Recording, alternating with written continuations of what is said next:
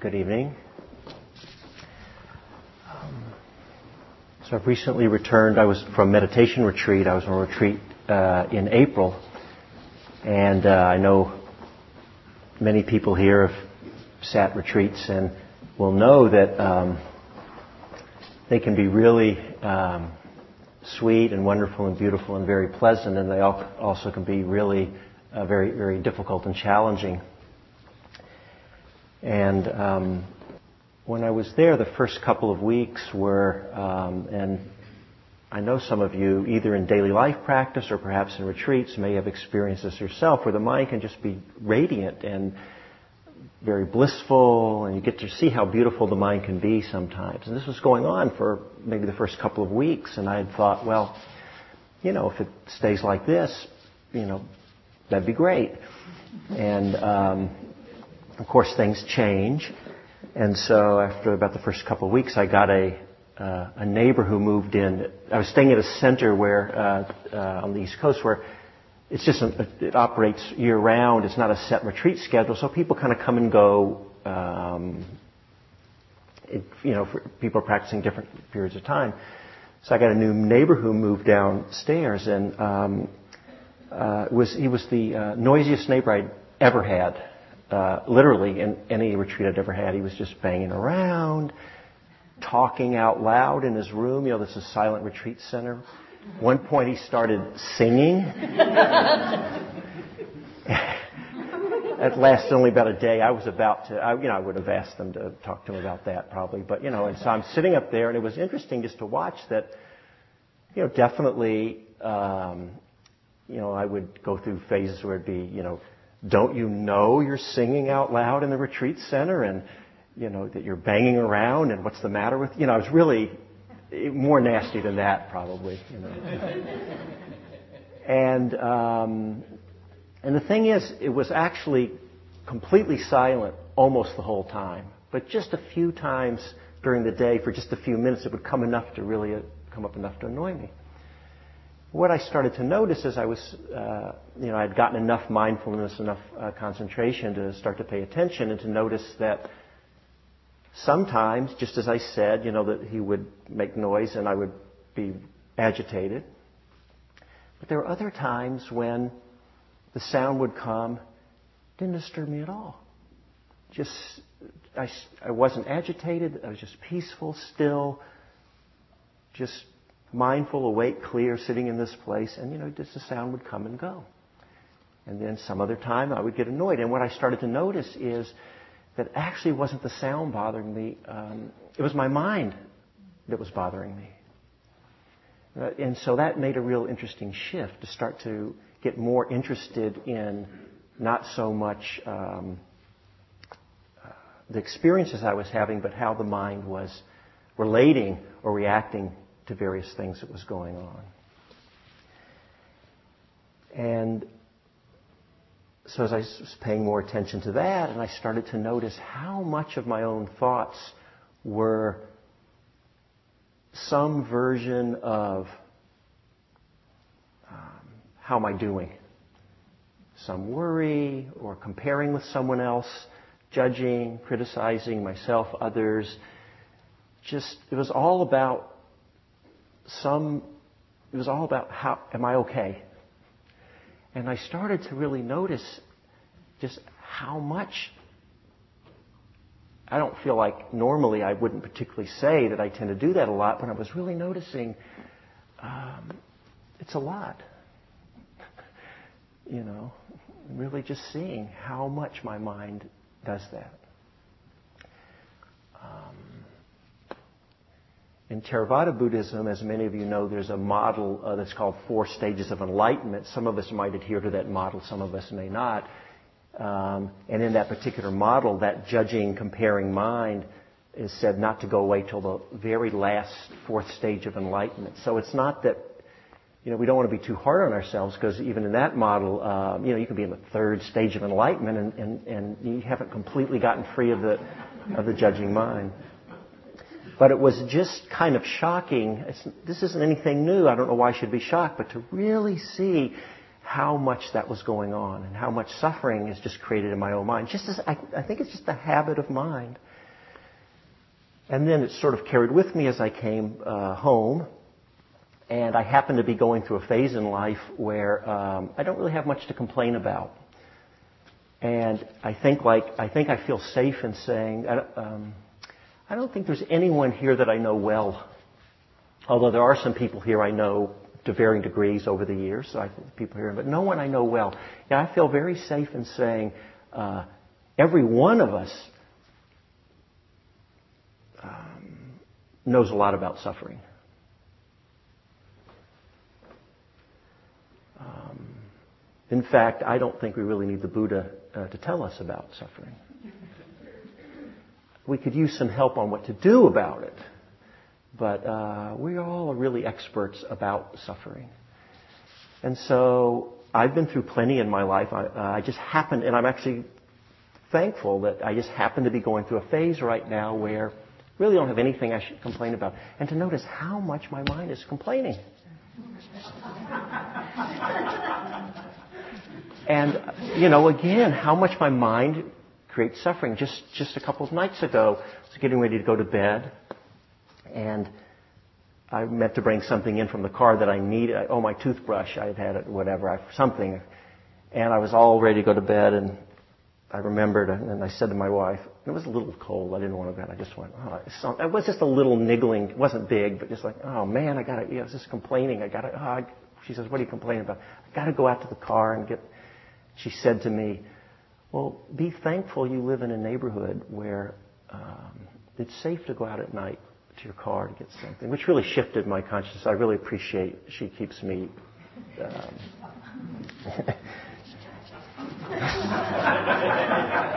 but anyway, um, so that made a real shift. And then once again, it just was kind of a little wake up to notice. Once again, at this particular juncture, I don't have anything really to complain about. Life's actually going just great right now. And you know what? The mind's gonna, my mind is just going to find something. It's, it's as little as, it's not that big of a deal, but it just kind of shows the tendency of just, you know, I just got to walk out of the car when I think I want to go to bed. And it's going, on, oh, you know, damn it, I have, you know, so. So I've been sort of noticing these things more, and I don't know if it's that my mind's getting worse or if maybe I'm just you know. she's been meditating 37 years.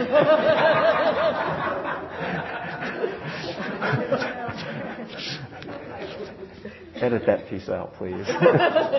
no. Or maybe. but, uh, or maybe just noticing more, you know, of things. So I was reflecting on this um, because um, someone recently asked me, uh, who had, he's been practicing, I'm not sure how long, but some period of time, I'm not sure what he, he just said he's been practicing, so I don't know what he means by practice, but I'm, I'm guessing some form of, maybe some kind of formal meditation practice or other, what I'd call Dharma practices. When I, when I use the term practice, I include many, many things, not just a formal sitting practice, although I think the formal sitting practice is is a big deal and important. And he was just kind of marveling, saying, you know, that how much his life had shifted. And, you know, he still has his struggles and his difficulties, but um, suffering a lot less in at least certain area of his, of his life than he had. And I was wondering, what is it about this practice? How does it do that? It was kind of magic. Why doing these simple kind of practices does it make a real shift? And so I was reflecting on that a little, and so what I wanted to do is um, offer up a few thoughts about that, and then hopefully we'll have some time left for, for some discussion or questions or whatever.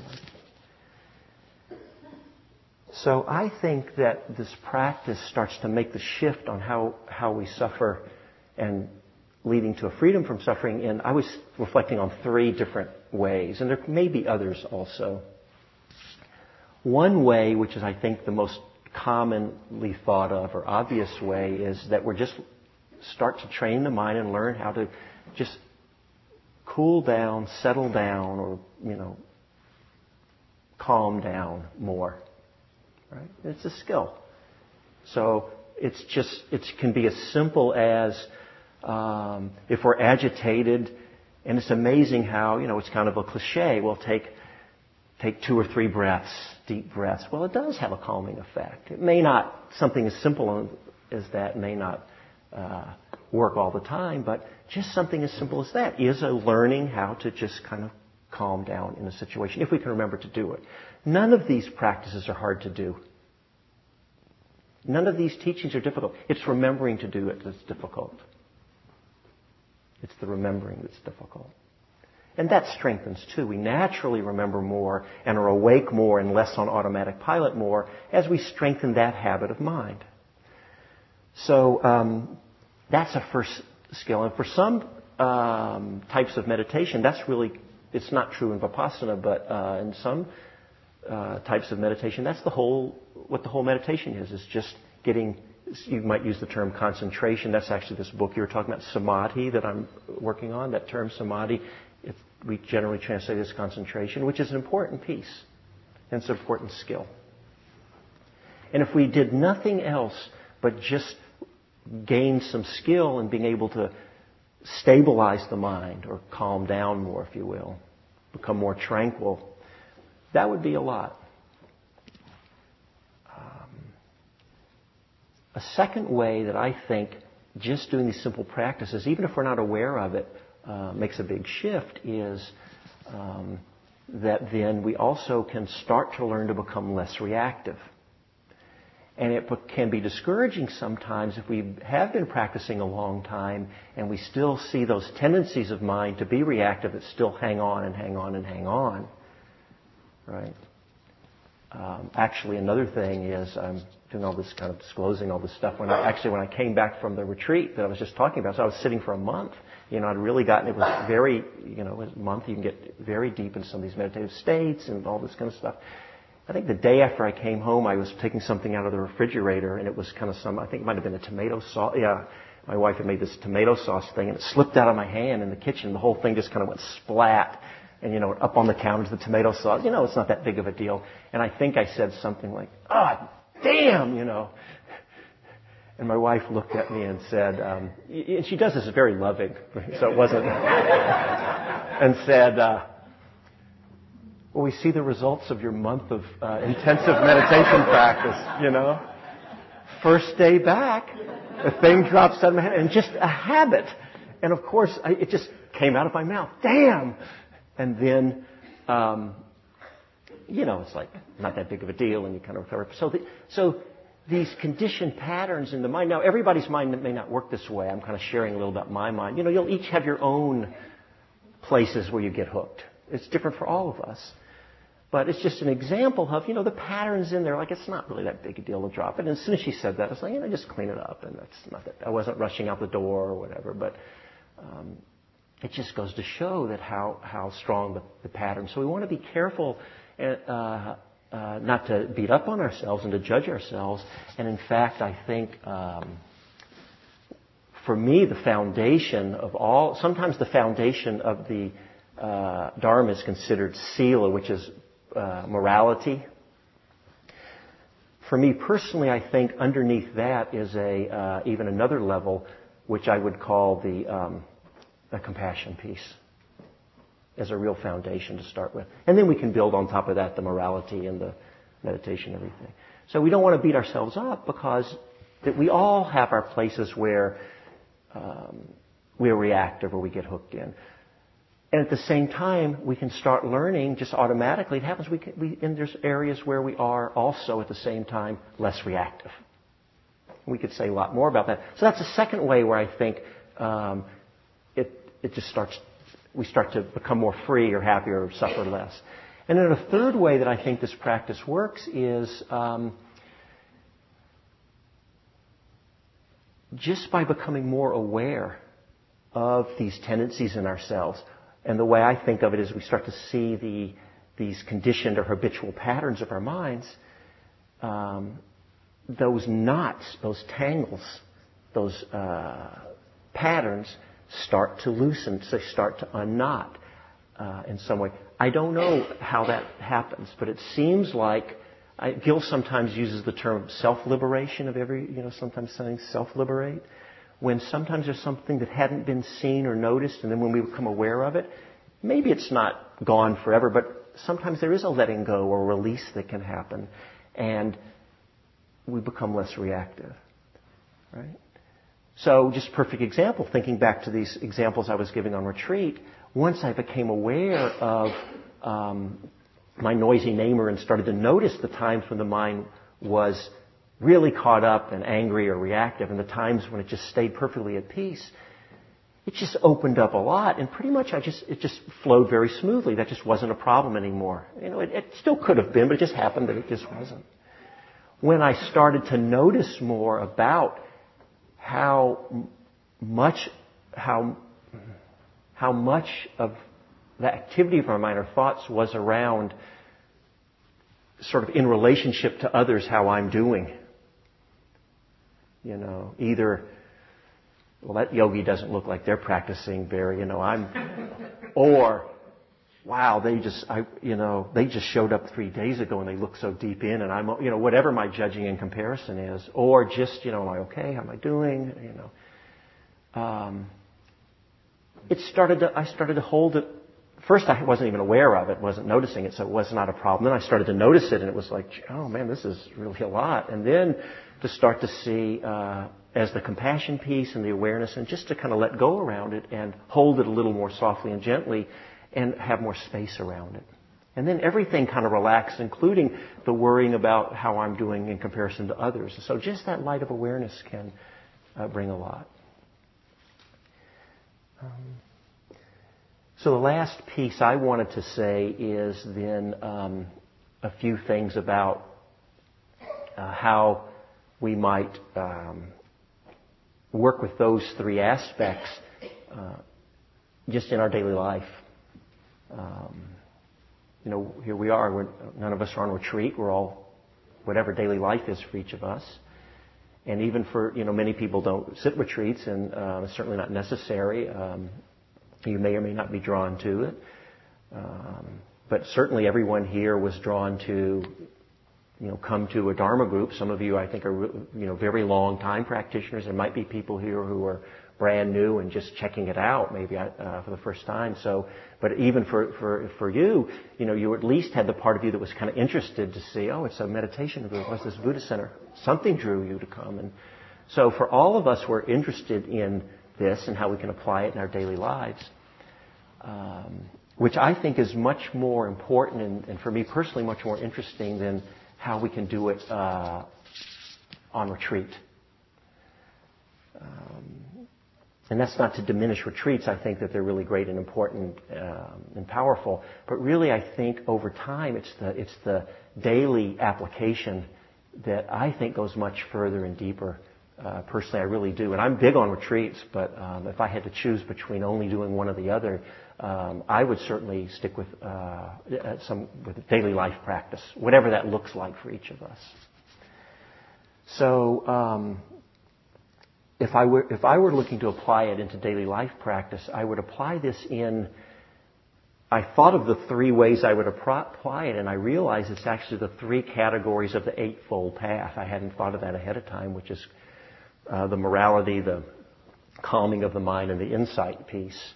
Some of you might be new and ha- maybe don't know what the Eightfold Path is, so we won't get into it, but except to say that um, some of you have heard this, you know, a thousand times, but the Eightfold Path is um, the Buddha laid out a path of practice that had eight elements to it.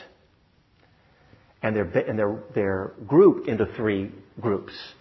And so the first group, which is the, the, the word in Pali, is sila, which is generally translated as morality, which can be a triggering word for people sometimes because it, uh, can feel like there's some judgment around morality. But basically, it's it's um, it's not being hard on ourselves or judging ourselves or beating ourselves up, but it's it's uh, out of just great love and care and compassion.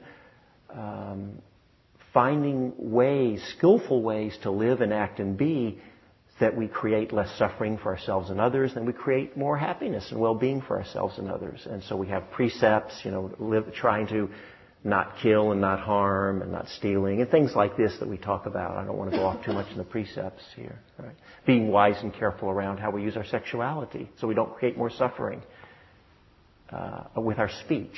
Things like this uh, with intoxicants. So um, I know many people take it very seriously, and some people um, really. Uh, oh, and I want to say it's not really so much about how uh, well or how poorly we're living up to some ideal we have around the precepts.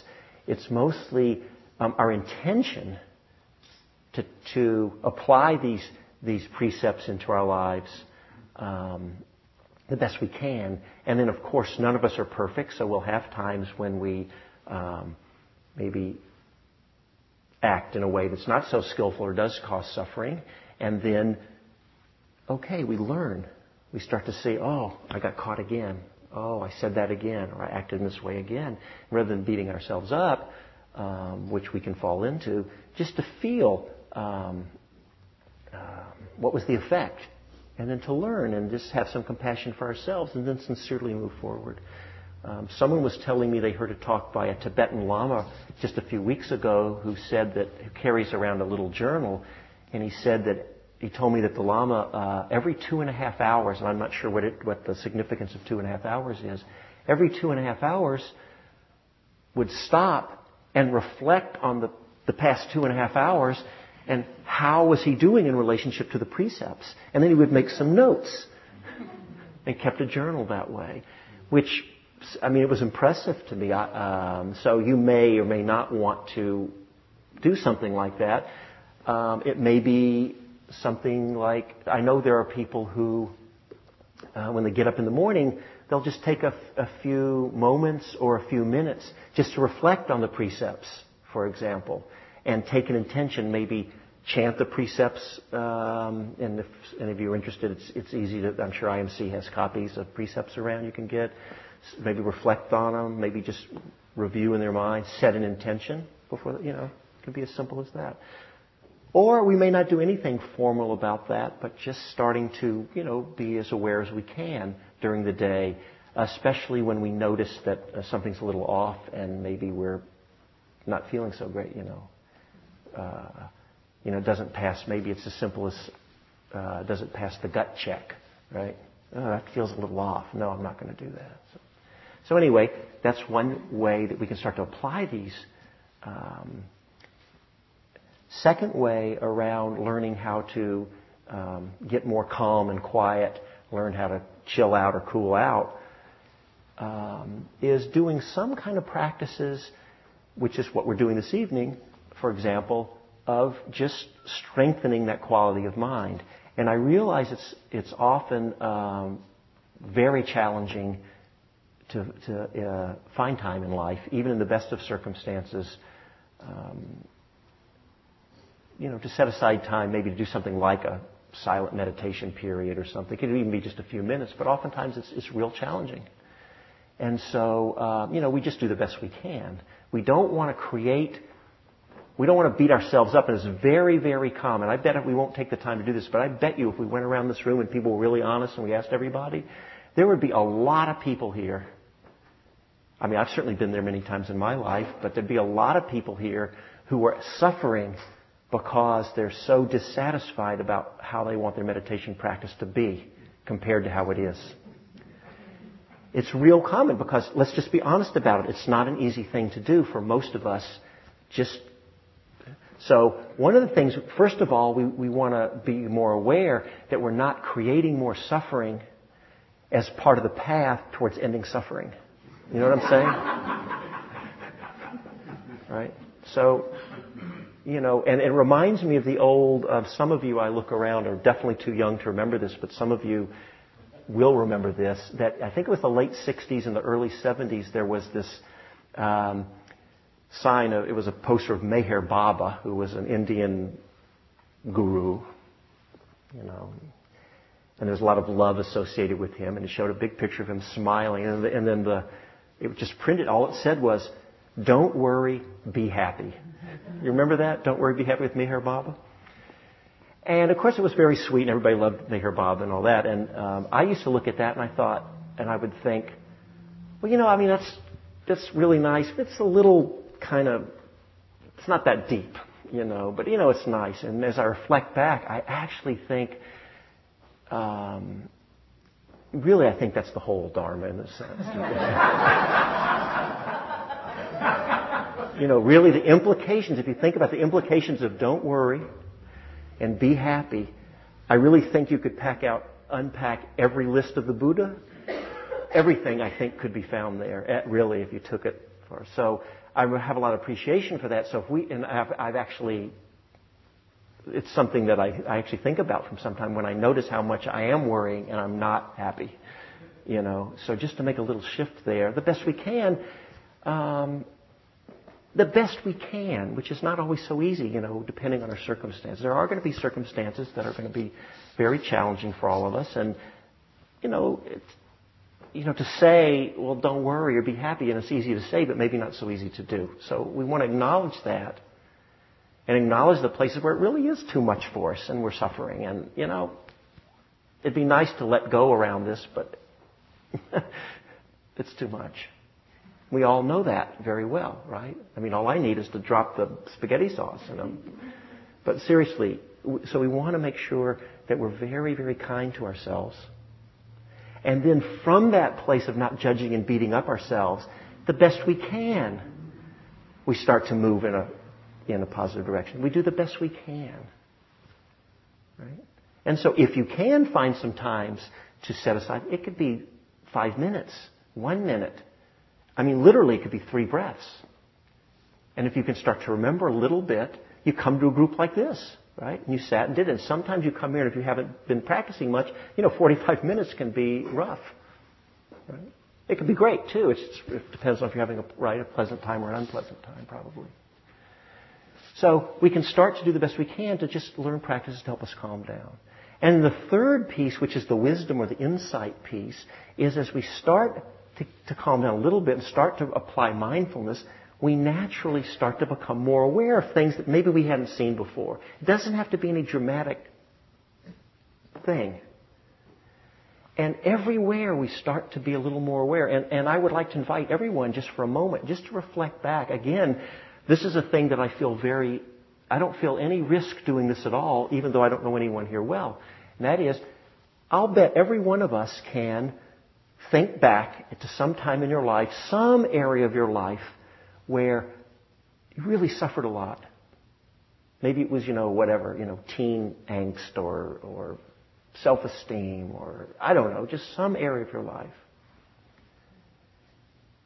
That if you look at it now, you're not suffering around that particular thing like you used to. Maybe you're not totally free of it, right? If you can't find anything, you know, I'd be happy to, you know, talk to you, you know, about it.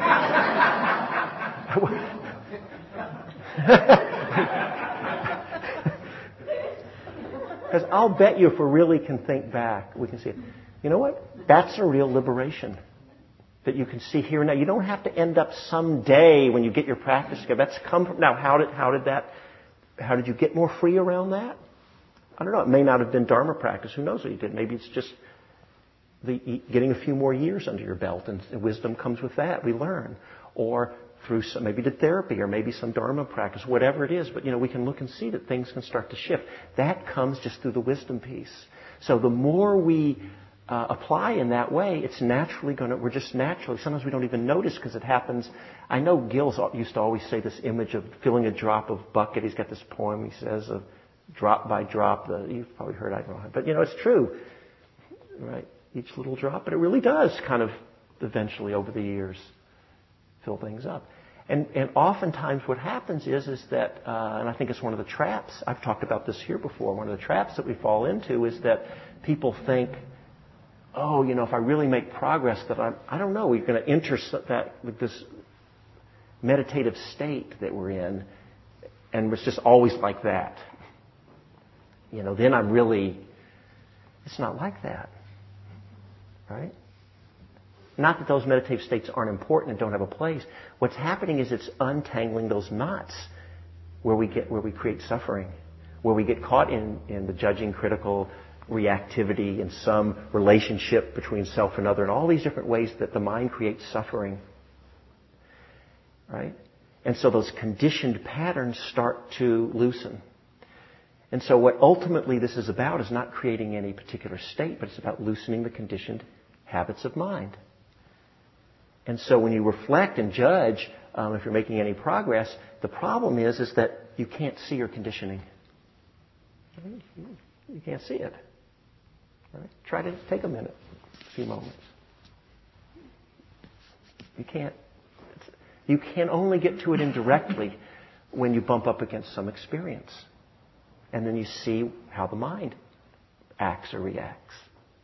Then we can get get sort of indirect view about our, how our mind's conditioned. So that's the way we can start to see how just by doing these practices, and it's the answer back to that man's question, you know, of how does this work?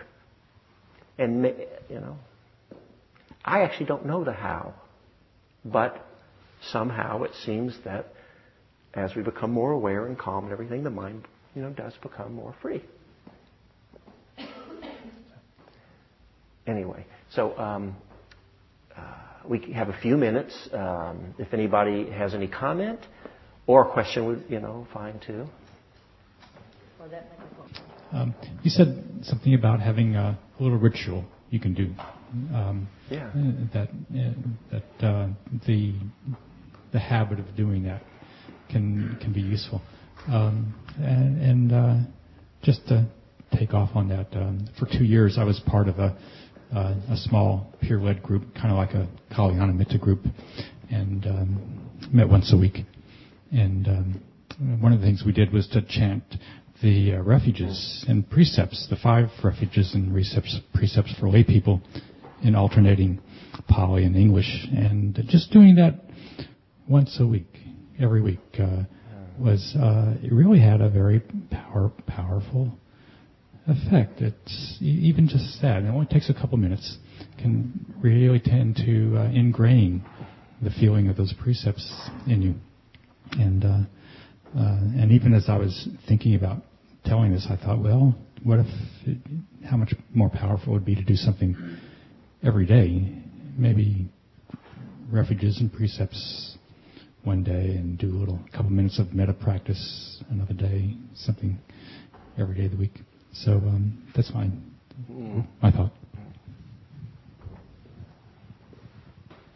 So since you're writing a book on samadhi, I can I ask you a question about samadhi? Yeah.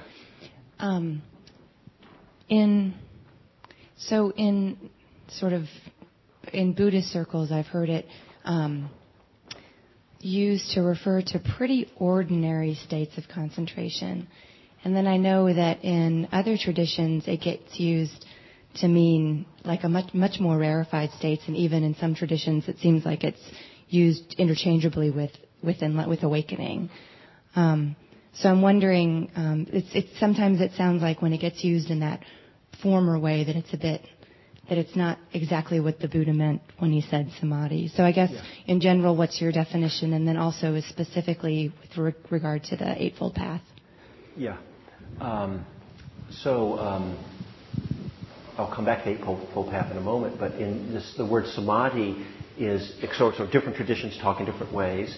Um, but um, in the Theravada Buddhism, in the Pali tradition, where you know our practice comes out of, um, uh, the word samadhi refers to a range of levels of concentration, if you will, if can use it. Basically, the word samadhi just means a coming together or bringing together, collecting, a unifying of the mind. And so concentration is part of it. Um, so, and then there's a lot of different types of, of samadhi there could be uh, that you could get into. So it's not just one thing. Um, so even a little bit of concentration. Actually, there were um, there were a few places where the term is even used to refer to some types of concentration that, that would be um, wrong concentration also. So there's a few places in there where so, but mostly then um, it referred to it to um, it does refer to all levels of concentration, and then in the eightfold path, um, uh, you know, we talk about each of the elements is there's starts with the word right. That's just been an English right view, right intention, right speech, right action, right livelihood, right mindfulness, right samadhi, right concentration, uh, right, and, and, I mean right effort, right samadhi, right concentration. That word right, it's not right or wrong. It's it's not a good translation. Probably uh, wise or skillful might be a, a better translation. But um, uh, in the text, the Buddha said explicitly that in that meaning, that's a very specific meaning. He was talking about a, um, a spe- special t- level of concentration called jhana and he says that explicitly. Um, and then there's a whole big thing about, well, what's jhana? It's not clear. It's, it's a, it, that's many, many uh, different types of uh, meditative states are interpreted as jhana. So it's, it's a huge topic. Is that, I'm kind of, That's really helpful. Thank okay. you. Yeah. Could you say that that form of concentration could be used like from the moment you get up and you shower, you concentrate on your shower and then you're shaving and brushing your teeth, putting your clothes on, making your bed, throughout the day, you know, with what you're working with, yeah. and just breathing at the same time, focusing yeah. on your breathing and the task at hand. Yeah. And that could be a form by yeah. being spiritual, spiritual thing by right. taking care of oneself. Yeah, and so what you'd be doing there is two things, which is probably uh, just highly recommended for all of us if we can, if we can remember to do it. And that would be, you'd be bringing the mindfulness, which is probably the, the single most important aspect of all. The mindfulness is the knowing of what's happening. And then, you know, the concentration is the piece that's, that's actually the stability where the mind doesn't wander so much. So you're knowing what's happening in a moment and able to stay in the present moment without wandering off so much. So bringing us a little concentration, but a little presence might be a better word with the mindfulness. And really that's was the recommendation of the Buddha is to bring the mindfulness in as much as we can without stressing about it. And the important thing is, so that would be great. The important thing also is, is, and I don't think you particularly are saying this, but definitely there are people who really get kind of stressed about, all right, you know, no fooling around today. I'm really going to be mindful. and then, you know, next thing you know, three hours later, you kind of wake up off of automatic pilot and go, oh yeah, I, what happened? I said I was going to be mindful, right? So we don't have the support of the, the concentration part's not strong to support it so we can wander off.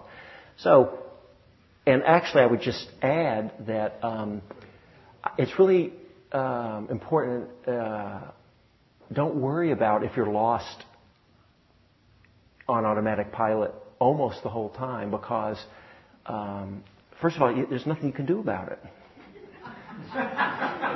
but I'm, I'm, not going for a laugh. I'm saying there's nothing you can do. And um, something I've said here before, so some of you have heard this, but um, many of you probably haven't. But it's just a question of think think about uh, in the um, just if for those of you who've had formal meditation instructions. So maybe, for example, you're working with the breath, right? And just be with the breath. And then there's an instruction we give when the mind wanders off. Right? What's the instruction when, when you've gotten lost in thinking or whatever? What's instruction?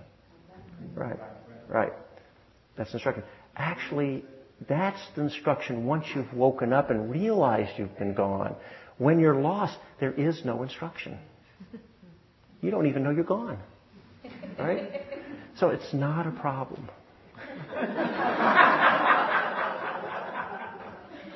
I mean, it certainly can make problems because when we're, and here's the whole piece, um, and then we're going to need to end, um, that um, when we're on automatic pilot, we don't have any freedom or choice because we're just lost in things, and so we're just acting or reacting depending on the habitual condition patterns of our minds. If the habitual patterns of our minds are kind of free and we're, it's, it's not a problem. We'll just act in ways, but the places where it's like when I dropped the, the tomato sauce, right?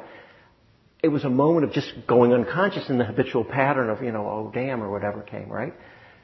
And that, that's a kind of a simple example. So yes, it can get us into problems, but my suggestion is, is like, don't worry about that. And then just do, once again, doing the best you can when you can remember, with, so we don't stress about it. Bring the mindfulness back. Do some you know, concentration or whatever type practices. And then it will naturally grow so we are spaced out less and less. And that's all. And, it's, and then we, it really goes back to that don't worry, be happy kind of uh, Meher Baba thing, I think. All right. Um, anyway, so we need to end. And I see it's just literally about two minutes till. So we're going to, um, maybe I just do a little short uh, one or two minute uh, sharing of uh, merit. So I would like to invite you to just take a moment and to reflect that you have, that all of us, we've all used our time wisely together this evening. Each one of us. It may or may not have felt that way to you, but you know, we've come here together and taken time to meditate, uh, to at least, regardless of how concentrated you wanted to be or thought you should be, taking, taking at least practicing, directing the mind, you know, in the direction of being more mindful and, and, and more present and more awake. And then to reflect on, you know, we, uh, uh, some Dharma topics, and that we could have done anything this evening, but, but each of us chose to come um, to this Dharma center that is only about one thing coming to a, uh, a liberation, a freedom, an awakening for ourselves and others. It's about wisdom, love, and compassion. That's what it's about. And so that's what we all chose to do. So we've all used our time wisely together this evening. And so first to just reflect on that and not in an egotistic way or judging and comparing, but really just to have some appreciation for that. It may not have been a conscious intention, but that you on some level you had that intention to do that. And then to realize that any time we practice in this way, that we strengthen these qualities in ourselves, it's a tremendous benefit uh, to ourselves and others. And in fact, it's uh, literally not possible to practice for ourselves alone. That any time we uh, strengthen these wholesome qualities in ourselves, it certainly affects all those that we interact with, at the very least. And so we can make that more conscious. And so to end, let us just offer up. Um, it could be as a wish, an intention, a prayer, that if there's been any um, good qualities, wholesome qualities, or we could say if there's been any merit uh, obtained or generated by our time together this evening, uh, let us offer it up. May it be for the benefit and liberation of all beings wishing um, may all beings everywhere be peaceful and happy and safe. And may all beings everywhere come to an end of suffering.